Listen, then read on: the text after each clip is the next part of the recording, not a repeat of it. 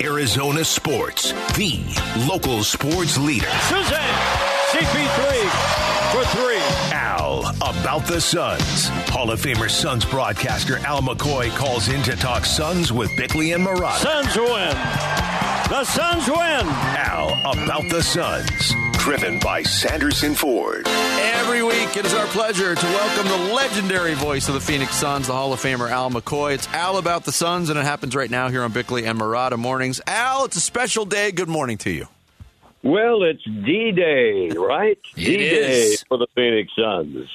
Yeah, for so long, it, it seems like uh, a lot of us have been like kids waiting for Christmas morning, but it's finally here. Uh, what do you expect to see, I, other than a minutes restriction for Kevin Durant, which is kind of par for the course? What What are you looking to see from KD tonight? Well, I think it probably is uh, ideal. Uh, they're going against a very weak Charlotte team, so uh, they can limit some minutes for uh, KD and let him get a, a little used to his teammates. And then, really, uh, on to Chicago, a team that's struggling also. They can probably do the same thing. They should get those wins pretty easily. Uh, but the one that's going to count is the last game on this road trip, and that's the one in Dallas. But it will be interesting to see uh, uh, the minutes that he plays tonight. But even more important than that is how he fits in when he comes on the floor and what uh, the other four players are going to be uh, when he's on the floor. How do you think that flow is going to look? Because we know that Book and KD have got some Olympic experience together, that, and and we know these guys like each other, so there's going to be some selflessness. Uh, how how do you think the flow is going to look, Al? Well, you know, I've said from the very beginning that I thought uh, that Durant really fit in with the Suns because of the way he likes to play the ball. I mean, he likes to run the floor, he likes to move the basketball. Uh, we all know about his scoring ability. We don't hear that much about his passing ability, but he has that in all phases of the game. So I really think that it's going to be a smooth transition. And, uh, you know, confidence is always the big thing we talk about in any sport. And I think he's going to raise that confidence level uh, for this Suns team uh, really up into the sky. Uh, but it's going to be interesting to see, as I mentioned. First of all, I'm going to be anxious to see uh, will uh, will Coach Monty start him with that unit? Uh, if he doesn't, who will he have playing alongside when he brings them in? Uh, that's going to be interesting to see. Al McCoy, our guest every uh, Wednesday to talk Suns basketball here on Bickley and Marotta mornings. And I know when we, we spoke last week, Al, you said unequivocally uh, this is in, in terms of mid-season trades, maybe trades overall. This is the biggest one the Suns have ever made. I, I put together a piece on ArizonaSports.com looking at the history of the mid-season trades, and it's been a mixed bag going back to Charlie Scott, Truck Robinson, KJ, Xavier McDaniel, Jason Kidd, Shaquille O'Neal were all acquired during the course of the season. Uh, does any of those come close to what we're about to embark on in your mind? Well, of course, we talked about Charles, and, and that was uh, in that category. Truck Robinson, who, of course, still lives here in the Valley, uh, certainly was a great contributor and a big plus when he joined. But uh, I know that you both have talked about this a great deal the last couple of weeks. I don't think there's ever been a mid-season trade uh, for anybody. I mean, there have been going back years ago trades in the NBA during the off season, but uh, during uh, the, the season, this this has to be up there as one of the biggest, certainly for the Suns, and I can't think of any for any team that was mid-season. Do you think it's it's odd for a fan base, or do you think it's going to be d- different for a fan base to suddenly embrace a team that's not only features a brand new superstar, but there's other new faces who are on on the Suns, whether it's Darius Bazley, who's yet to play, Terrence Ross, who I think is going to be a rotational guy. Not sure what the plans of T.J. Warren are, but to go from a homegrown Valley Boys kind of mentality to this with 20 games left in the regular season, I'm not sure there's precedence for that either.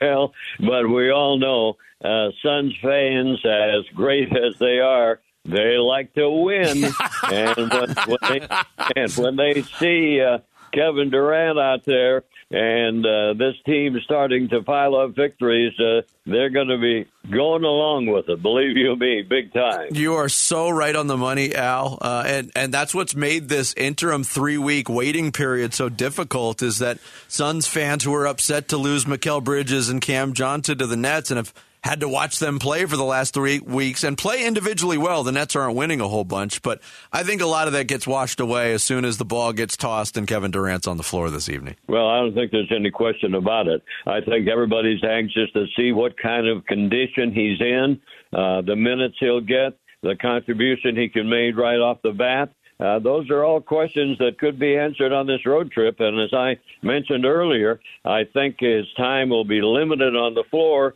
in these first couple of games tonight in Charlotte and then in Chicago. And then I think you got to go all out when you get to Dallas. And that's what's going to be really interesting. You know, what's also interesting to me is that, you know, uh, for a long period of time when the Suns were rolling hot the last couple of years, there were a lot of Suns fans who, who didn't think that the team got the the national attention they deserved. And Vinny and I talked about this earlier. The amount of attention they give the Lakers continuously is nauseating. Um, but that's going to change, isn't it, with KD? I mean, KD's one of those guys that people are going to talk about one way or the other. Oh, you're you're no question about it. Obviously, the networks are only concerned with the big markets. Uh, and that's why you get so sick and tired of the Lakers and the Suns uh, never have gotten the recognition that they deserved, even when they were going to the finals and and the winningest team in the West. But they will now because they have a superstar, and uh, the media is going to be following closely the Phoenix Suns the rest of the way. No question about that. Al McCoy, our guest here on Arizona Sports every Wednesday morning, and obviously this is uh, you know the next few games, the next handful of games about acclimating Kevin Durant into the mix. But Bick and I have been talking about it. I, I I'm going to venture a guess you're very much in agreement with us. What also is very important for the Phoenix Suns is to get that minutes played number down for Chris Paul. The fact that he played almost 40 minutes in that game against Milwaukee on Sunday. That is not sustainable, Al. How important do you think that is moving forward?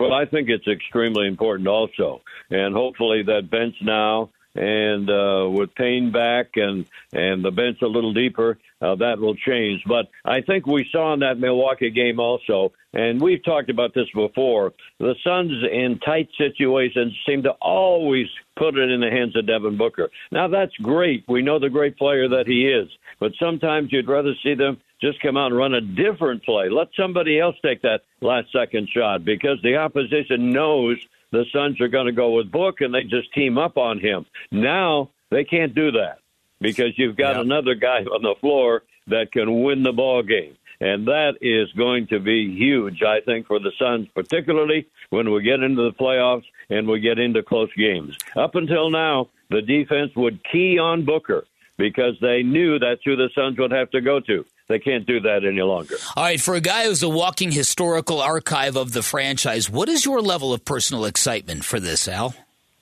Well, obviously, uh, having been with the Suns all these years, I like to see them do well.